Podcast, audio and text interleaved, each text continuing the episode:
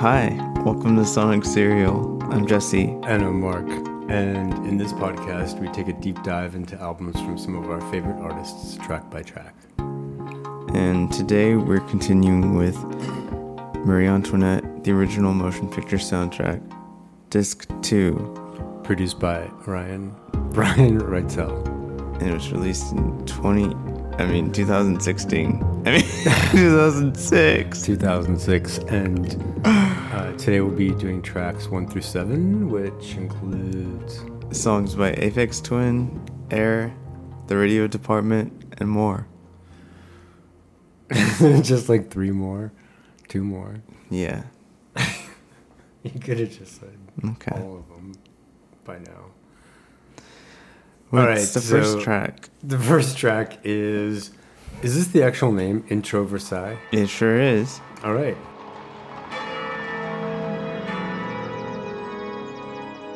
It's um, track named Intro Versailles, and it's it's track one of the album. Oh, of, of part two. Yeah. Okay. Oh yeah. So I should mention this album has two parts. Um, two discs if you were like me and bought the CD. It probably has two vinyls too. But um so I've read somewhere that the first part of this soundtrack is like the party part and then the other oh yeah second part is like the hangover or like the next day. So it's like chill, calm, and it's more ambient and classical pieces by like modern artists and stuff. Yeah. And um, so this track was uh, who I guess was the writer, producer, sound designer. it was uh, designed by Richard Beggs and uh, it was mixed by Brian Reitzell. Because it's just sound. It's just sound. so yeah, it's a little sound design vignette with bells and organs and the sounds of horses galloping. It, uh, yeah, it pretty much transports you to the palace during that time. Literally. Literally. Sonically and literally. And uh, yeah, it, like I said, You you covered it all. So yeah, so this yeah sound this part of the soundtrack is less like new romantic bands. So we're kind of out of that now. Onto onto uh, track two, which is by Aphex Twin, and the song is. How would you pronounce this? Jinmei Thekilo. I don't know. Maybe. Jinwei Tech Yao. Yao. Yellow. Yellow. Um, by Aphex Twin.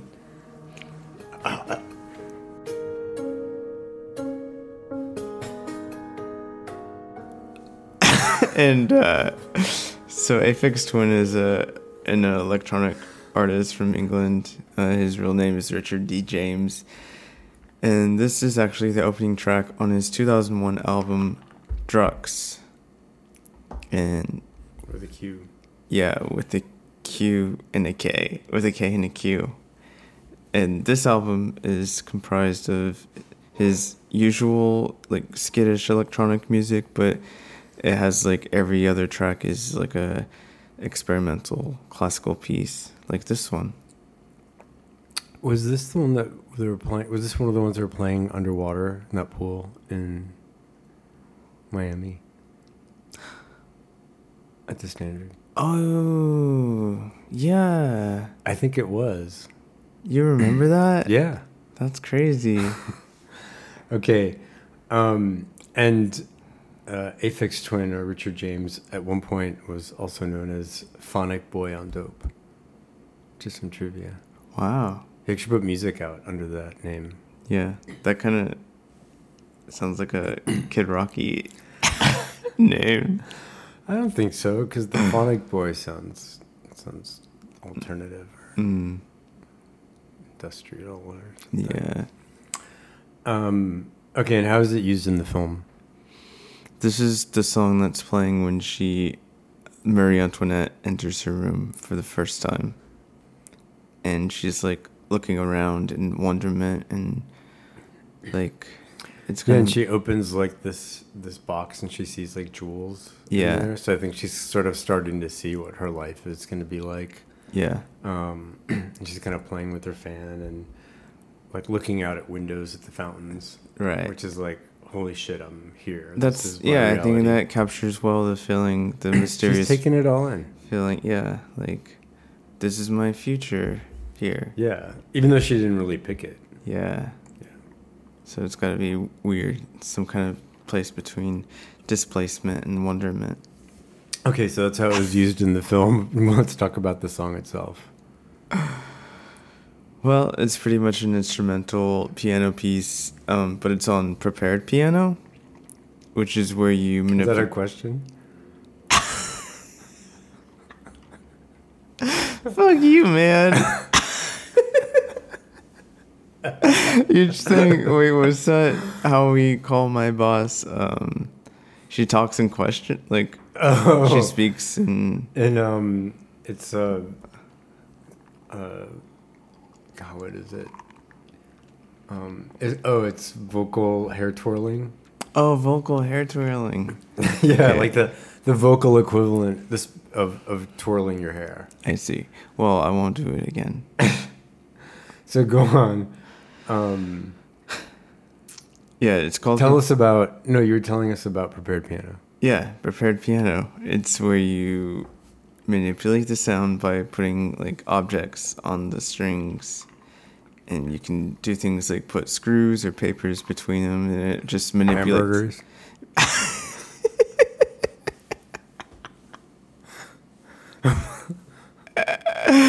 Yeah, you can try that. Uh, yeah, Because it's gonna like flop around and then you, it'll sound really different. You might have like two buns on the thing instead of just one heavy one. Okay, I think that's our AI image prompt right there. um, But but we saw we saw some footage of one prepared piano where it was very it was very technical. Like they had these clamps screwed into the strings. Yeah. And then we also saw somebody who was just putting like loose change and uh, gum. gum, an ashtray, just kind of setting them on there and letting them bounce around. Yeah. So, and yeah, and it also and it's all prepared piano. yeah, and it makes One it, seems much more prepared than the other. it sounds more percussive and metallic. oh yeah, Yeah. yeah. So this It's pretty actually weird. You could have achieved very like modern sounding things that didn't exist back then. yeah. like, back then. You know, like Marie Antoinette's time, they would have put like stuff that they had around, like a hairbrush. a oh thing. yeah. It would have created sounds that wouldn't have actually existed until later. Interesting. But Prepared future piano.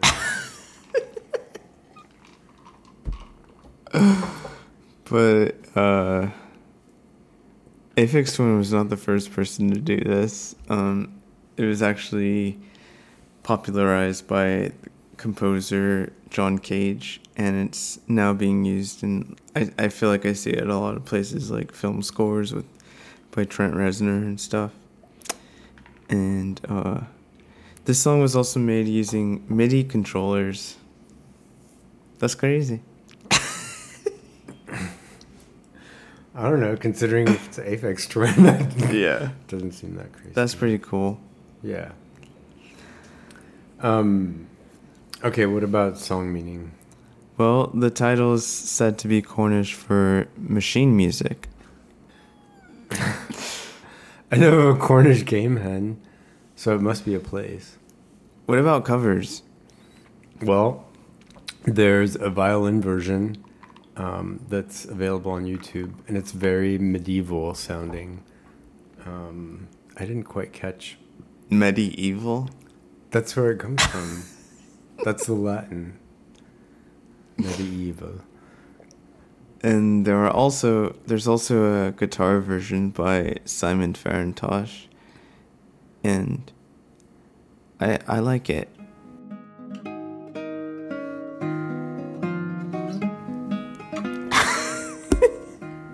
Like the um, string version by Alarm Will Sound? I do like that one too. Cool.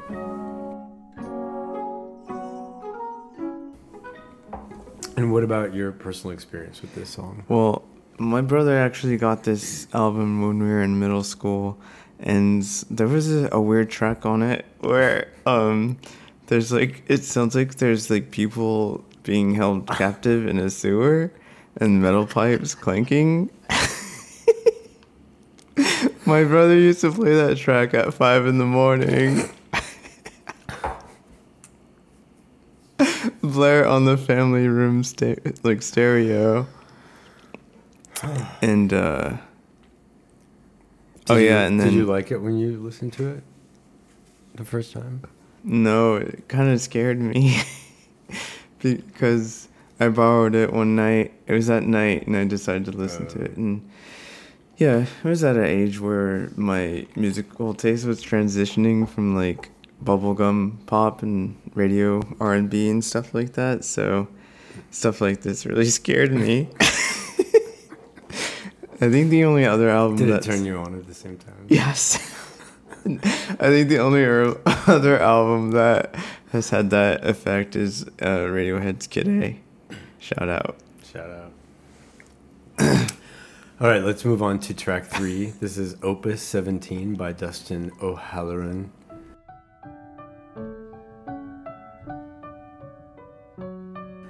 Um, tell us about this song.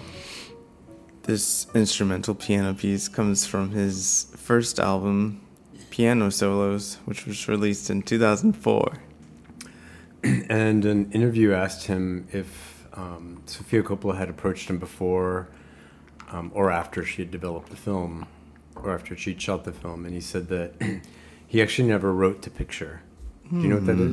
Writing to picture? I think that means he's. Oh, if you're like watching it Yeah. and then writing. okay, Yeah.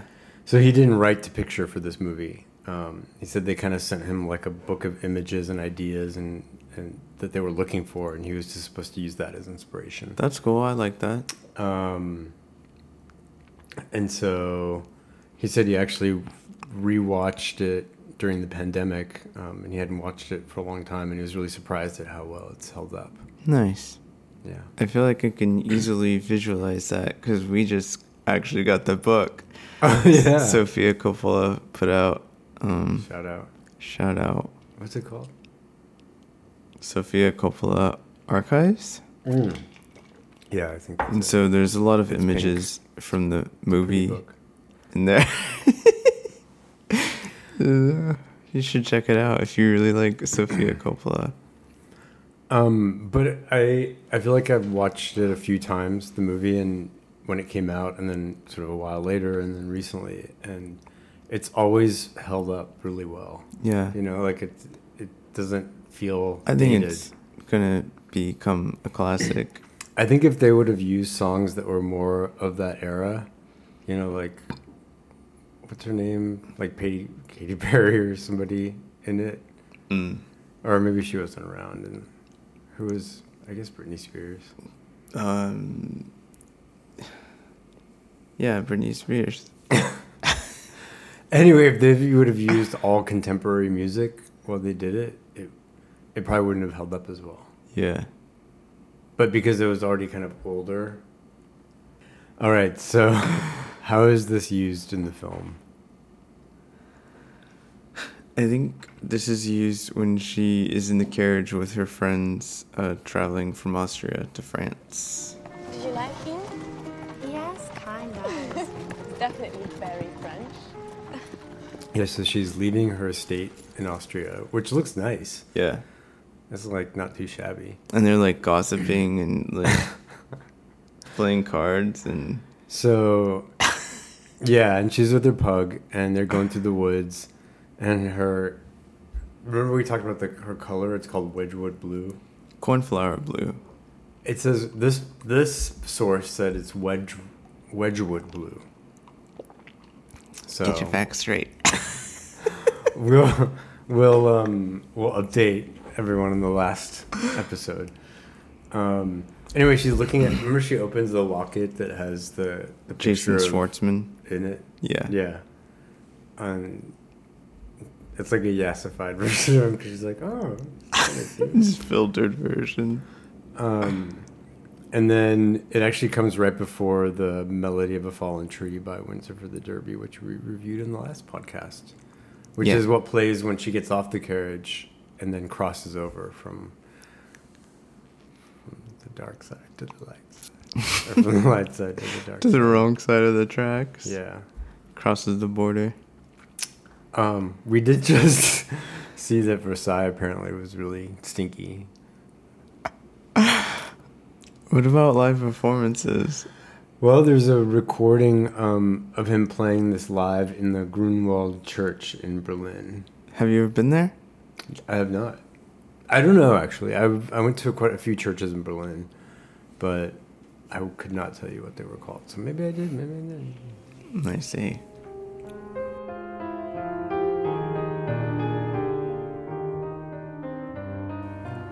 Okay, track four, Il secondo giorno. By air.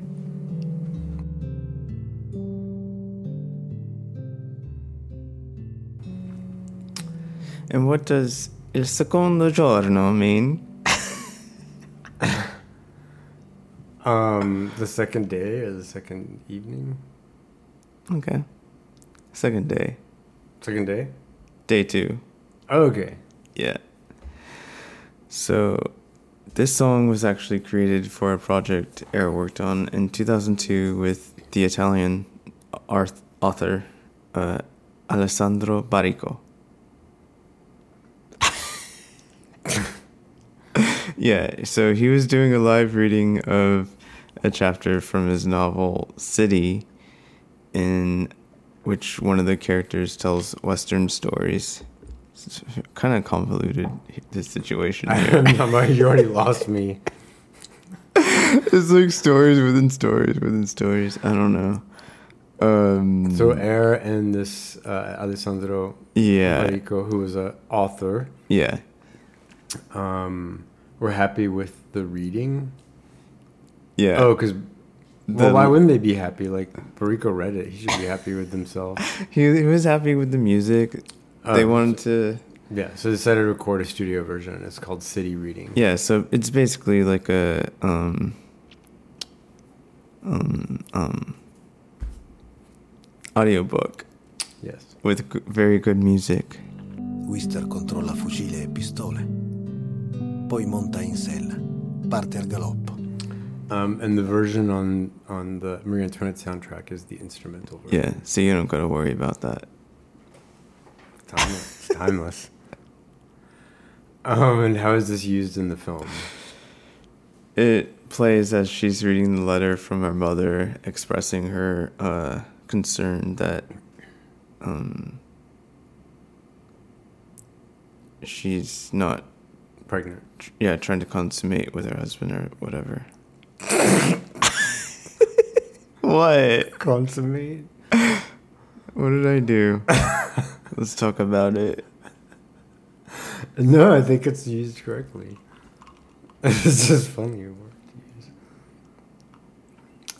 Um, yeah, her mom is voicing over. She's saying that that a girl with so many charms should not be in this predicament, meaning that um, she's basically saying like it's your responsibility, and if and if you're not pregnant, it's because you're doing something wrong. Yeah. Um, and while this song is on, she's looking in the mirror, kind of. It looks like she's sort of wondering, like, what's wrong with her? Mm. Like, is she really like? Is there something wrong with her? Oh. Like, is she doing that? Insecurity. yeah. Um, and then it's followed by the scene where she kind of gets into bed with him, and he ignores her, falls asleep. Mm. Just kind of like, she's like, "Oh, it must be me." I forgot to mention that the, the original story that this song was Spill made for. you said you weren't gonna say that anymore. anyway, um, he's always saying that, but uh, It's my last drink, I swear. Um, yeah, the original story this song was made for is, is about a manhunt. Because it's a western, and Um, um, and I guess this sheriff is trying to catch this guy who's believed to have killed this boy. And Are you off script? I have no idea where you are. I don't see-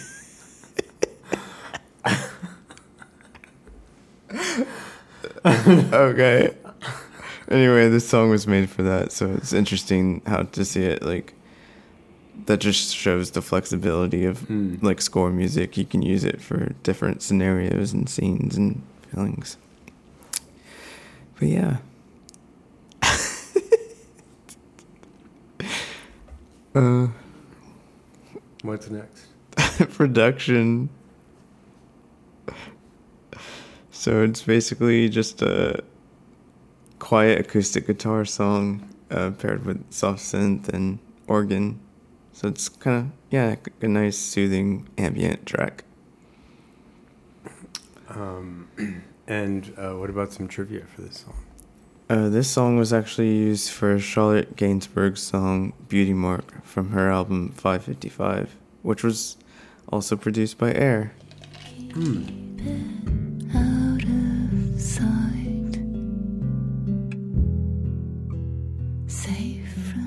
Yeah. And speaking of air, they were also in the movie. Oh, but we can talk about that later. Yeah, it's gonna it's gonna come up. Um, do you like Charlotte Gainsbourg? Mm-hmm. I never listen. I never hear you listening to her. I listen to all sorts of artists.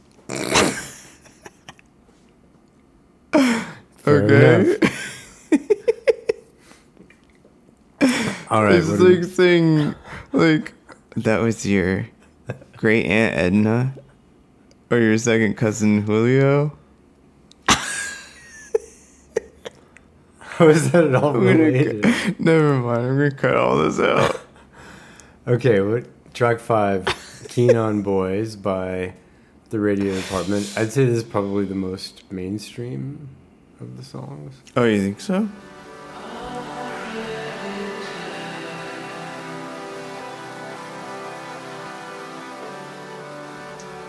Of Yeah. their songs. No, of the songs in this um, in this episode. You think so? Yeah, we have like a like Dustin O'Halloran has two songs, and there's the Air song, but the Radio Department Oh. of this of this of the songs in today's podcast, this is the most commercial. We keep talking about the radio department. Yeah. Okay. Oh, today's podcast. this is the most original one. I mean, mainstream. From the songs Because, yeah. we're reviewing in today's podcast. I get it. I get it. I get it. Okay. Do you agree? Yes, because it has lyrics Yeah. and vocals. Unlike the other songs we're talking about, they're all instrumental. Yes. Okay, and this song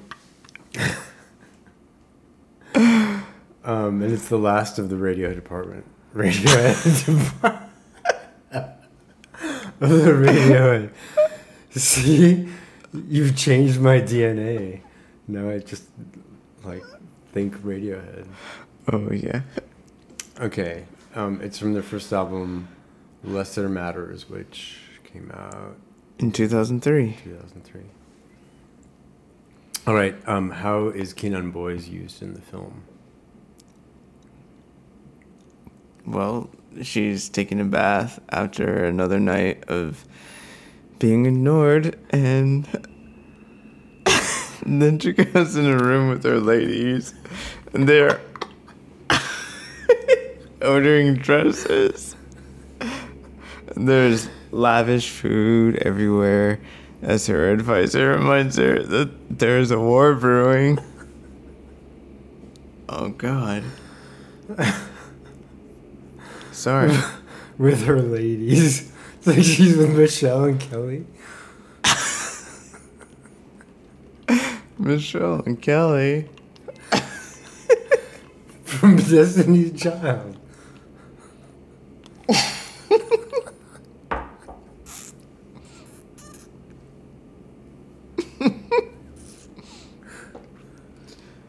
Oh man, if we wrote this film,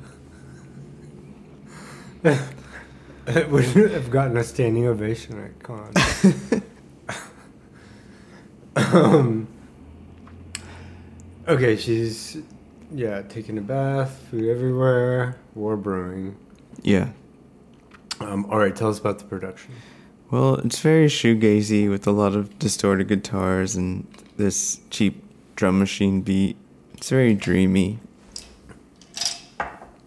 what about the drum machine beat makes it cheap? It sounds vintage. Mm, so old things are cheap. Old things are cheap. you said that that it has a cheap a cheap drum machine beat.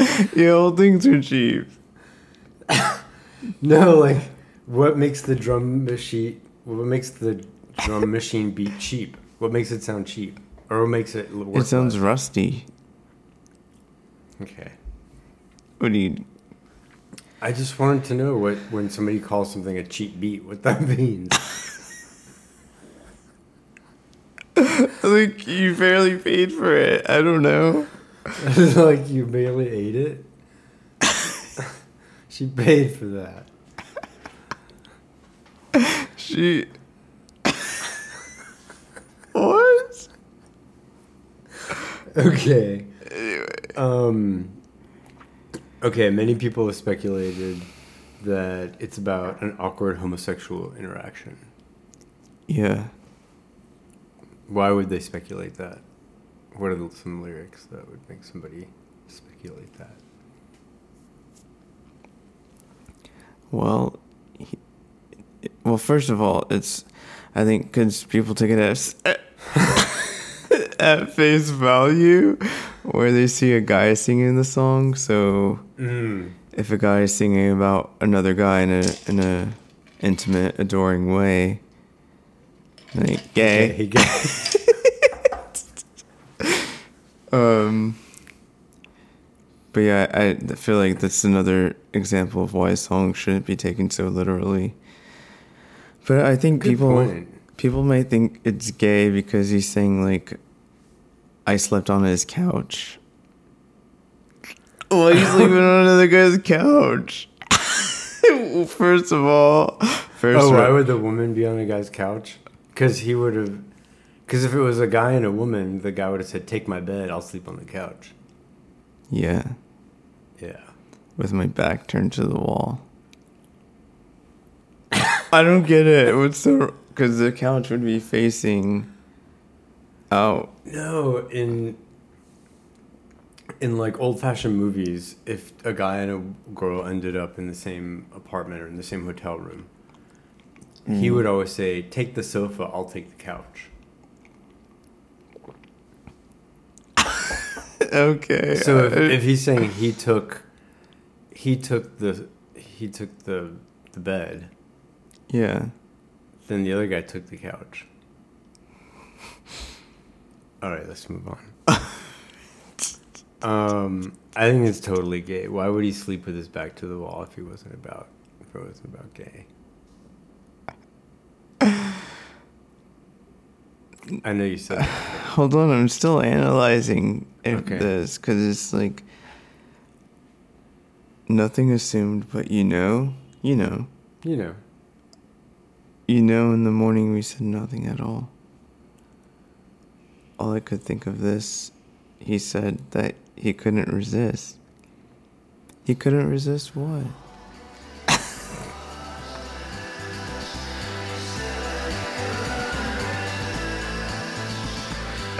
But yeah, like I said, if this is coming from a female's perspective, it could.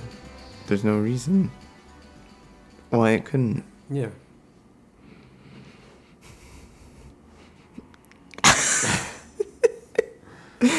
I don't know. it sounds like like someone trying to do something the other person's not ready for yet. That's all I get. That's the Yeah. bottom line. Okay, let's. And then this, it makes things awkward. because this is really simple. People might think that this is homosexual because it's coming from the perspective of a guy. Because a guy is singing, but he could be singing in like he could be pretending to be a woman. He could have. a woman could have written the song from her perspective, and he's singing it. Yes, yes, yes. That happens Yeah, all the time. all the time. so, So just because you're the the the gender that's delivering it doesn't mean that. Yeah, and all I feel is that overall, this is just a song where it, it's about someone that um, was put in an awkward situation, and they were like, the other partner was, the other person was doing something uh, the other person didn't want them to do. that sounds so dirty. I think it's just sometimes like I had a straight friend, and I never really like came onto him, but like I could see that happening, and I bet if it would have, he probably would have been cool. But you know, just been like, no, I'm not into that. Yeah, but you know, some people act, react in different ways, and Yeah. this one could have like broken a good friendship. There's been movies like that. No. Yeah. Yeah. But I'm just saying that the, the from the lyrics, it sounds like the that they were that they knew each other and that they continued being friends, even Oh. though that happened. Oh, that's good. Yeah. Call me by your name. All right. What about live performances? That's gonna need a lot of editing. There is a recording of a live performance at Sasquatch in 2011. Do you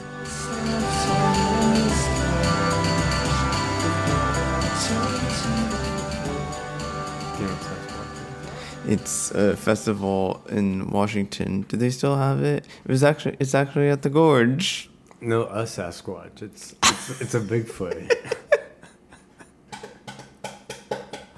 and that's why they have the Sasquatch as um their mascot at per, uh, All per- right. There's like two covers as well. There's many covers, but there's two. One from how would you pronounce that? Yuli, Yele, Yule Yule, Yule Yule. Yule. Um, which is okay. I, you know, did you?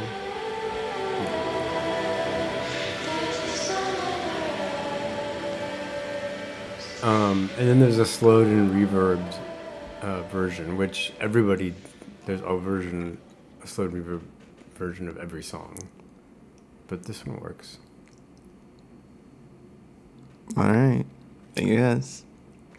uh, which thankfully takes us to track six, Opus 23 by Dustin O'Halloran.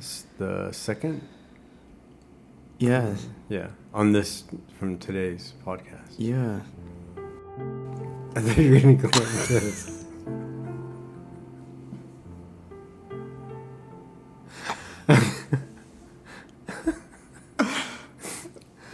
oh, here's the answer. It's the second of three songs Yeah. on both album. On both.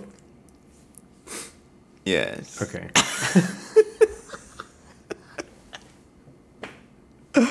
Okay. And this comes from his album Piano Solos Volume 2. Um, so he said that O'Halloran said that he drew from his experience as a self-taught pianist um, and his love for romantic era composers like Chopin and Debussy. Um, he created. Debussy? I looked at it and that's what I saw, and I felt dirty for seeing it. Okay. Um, but he created a piece of music that strikes um, the perfect balance between classical and contemporary. Um, and that the introspective and contemplative nature of it allows listeners to form a deeper connection with the emotions. Um, hopefully, making a timeless work of art. That's that's a lot of responsibility to put on a song. Sure is. Okay. Okay. And how's it used in the film? um, well, she's at the ballet with the king. Wait, Yes. Is he the king already, or is, this the, is he still the prince? Dauphin, whatever. The their his dad hadn't died yet. No. Okay. Anyway, they're together.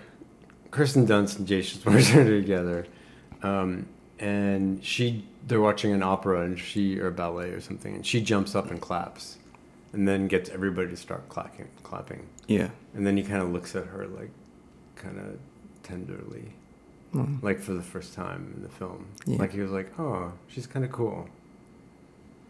Um, and then while this is playing, the her mother is voicing over again.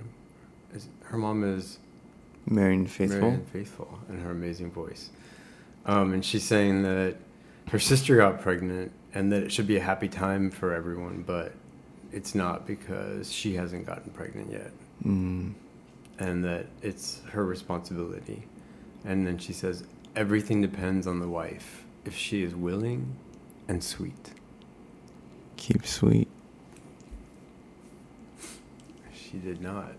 Remember, nothing is certain about your place there until an heir is produced. end up keeping it sweet. Well, in terms of production, this is a classical soothing piano piece. And that's all. That's a production. Oh. okay, let's move on to track seven. Sorry. That's all I had. Okay. Everyone forgot already. Le track seven? Le barricade. Oh god. Le barricade. Le barricade. No. You say- Myster- Mysteriuses. Myst- Mysterio. Mysterious. Le barricade. Le barricade mysterious. No es.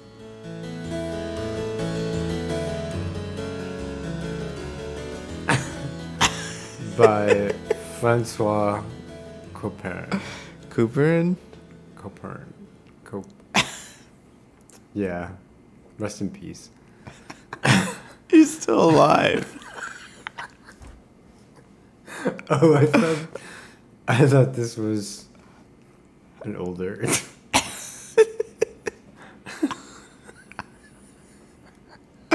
anyway. um, This is a harpsichord piece. no, because because it's from 1717. Yeah, I thought that Francois Couperin was from 1717. he is. Then how is he still alive? he can't be alive still. he can. My mom did it. He'd be almost 300 years old. Okay. Anyways, like I was saying, this is a harpsichord piece written in You said no such thing. 1717. And it comes from Pieces de Clavecin, his book of harpsichord pieces. And people also believe this song is an exercise in speeding up a piece and then making it calm. and uh, the version on- this soundtrack is actually performed by Patricia Mabee. She is uh, harpsichordist and an organist from the Los Angeles Chamber Orchestra. I thought that said she's an organic harpsichordist. She's good for you. All right, where is this, or how is it used in the film?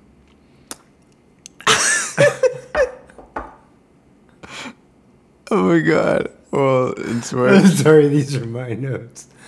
Do it's you a- wanna- no, I want to say it. Okay. It's I want to tell them it's uh it's after she smoked the weed at an outdoor dinner party at the Petit Trianon, and she flirted with the. what?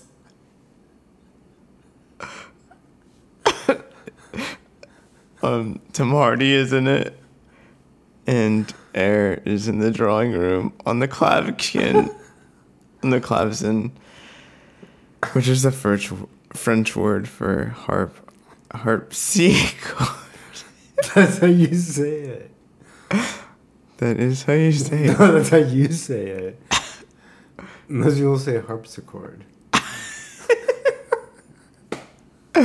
How many times have we talked about a harp harpsichord on this podcast? Now you tell me? Alright. It's on. This is cute. coming to Aquarium, he has quite a reputation. He amuses her and she likes to be amused.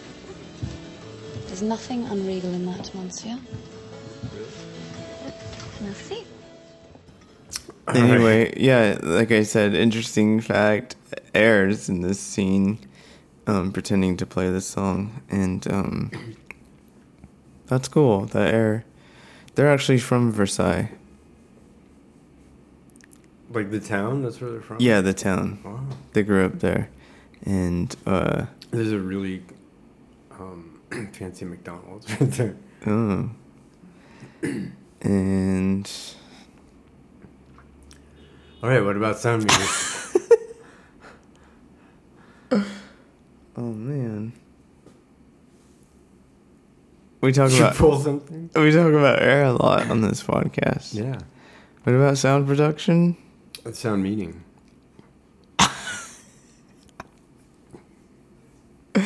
Yeah, song meaning. There's a lot of speculation surrounding the title. it's believed that it refers to mysticism surrounding wine and winemaking, or things like chastity belts. So it's it's uh, been um, interpreted to mean um, The chastity belts are the are the mysterious, mysterious barricades. Hmm. What about other interpretations? uh, is that it's about communication, time travel, life and Earth,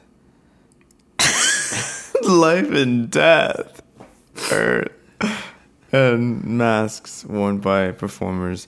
So it's yeah, it's all these broad interpretations. But what I'm getting is that it, there's it's probably because there's polarization in the song or like dynamics. So how it goes from was it slow to mm. speed it sped up to slow? Yeah, sped up to slow. Decelerating. Which is what I'm doing right now.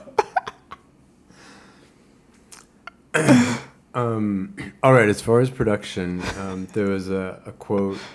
Um, I couldn't find the source of it, uh, but uh, they're basically describing their perspective on the production. Do you want to read their quote?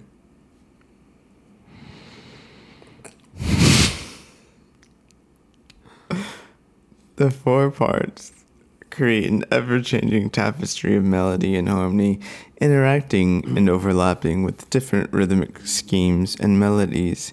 The effect is shimmering, kaleidoscopic, and a seductive sonic tramp loire that seems to have presaged images You of pronounce Trompe correctly, and then you then you say presaged. presaged.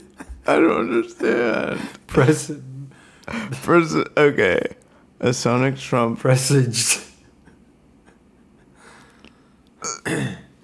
A sonic trump loy that seems to have pres- presaged. presaged. images of fractal mathematics centuries before they existed. That's like what I was saying about the prepared meal. Then back then you could have made sounds on the prepared piano of like electronic things that didn't even exist back then. So kind of like this. Yeah. All right, what about remixes and covers? Well, there's a lot of covers. There is a Moog version from 1971 on Short Circuits by Ruth White.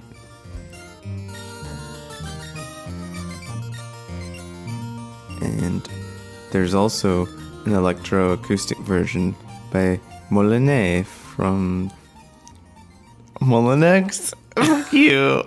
I think it's Molyneux. Maybe not. From 2009. Isn't there a Vampire Weekend song that sounds like this? You know you read that on repeat.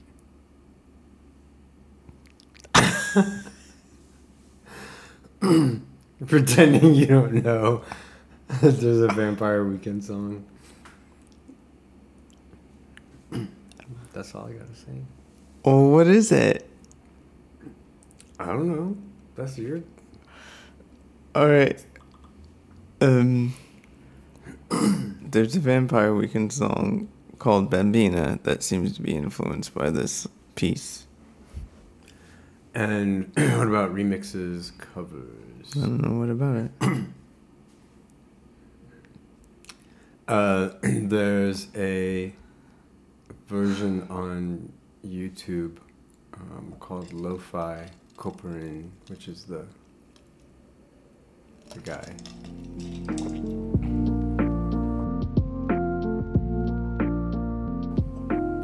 All right, that's all we have for tonight. Thank you, ladies and gentlemen. No, oh, it is. Hey, come back though. Next Come time back. we're gonna do the last part of the soundtrack. That'll be the last episode for this song. And who are some of the artists featured? Well, it looks like we got. I can't read this shit.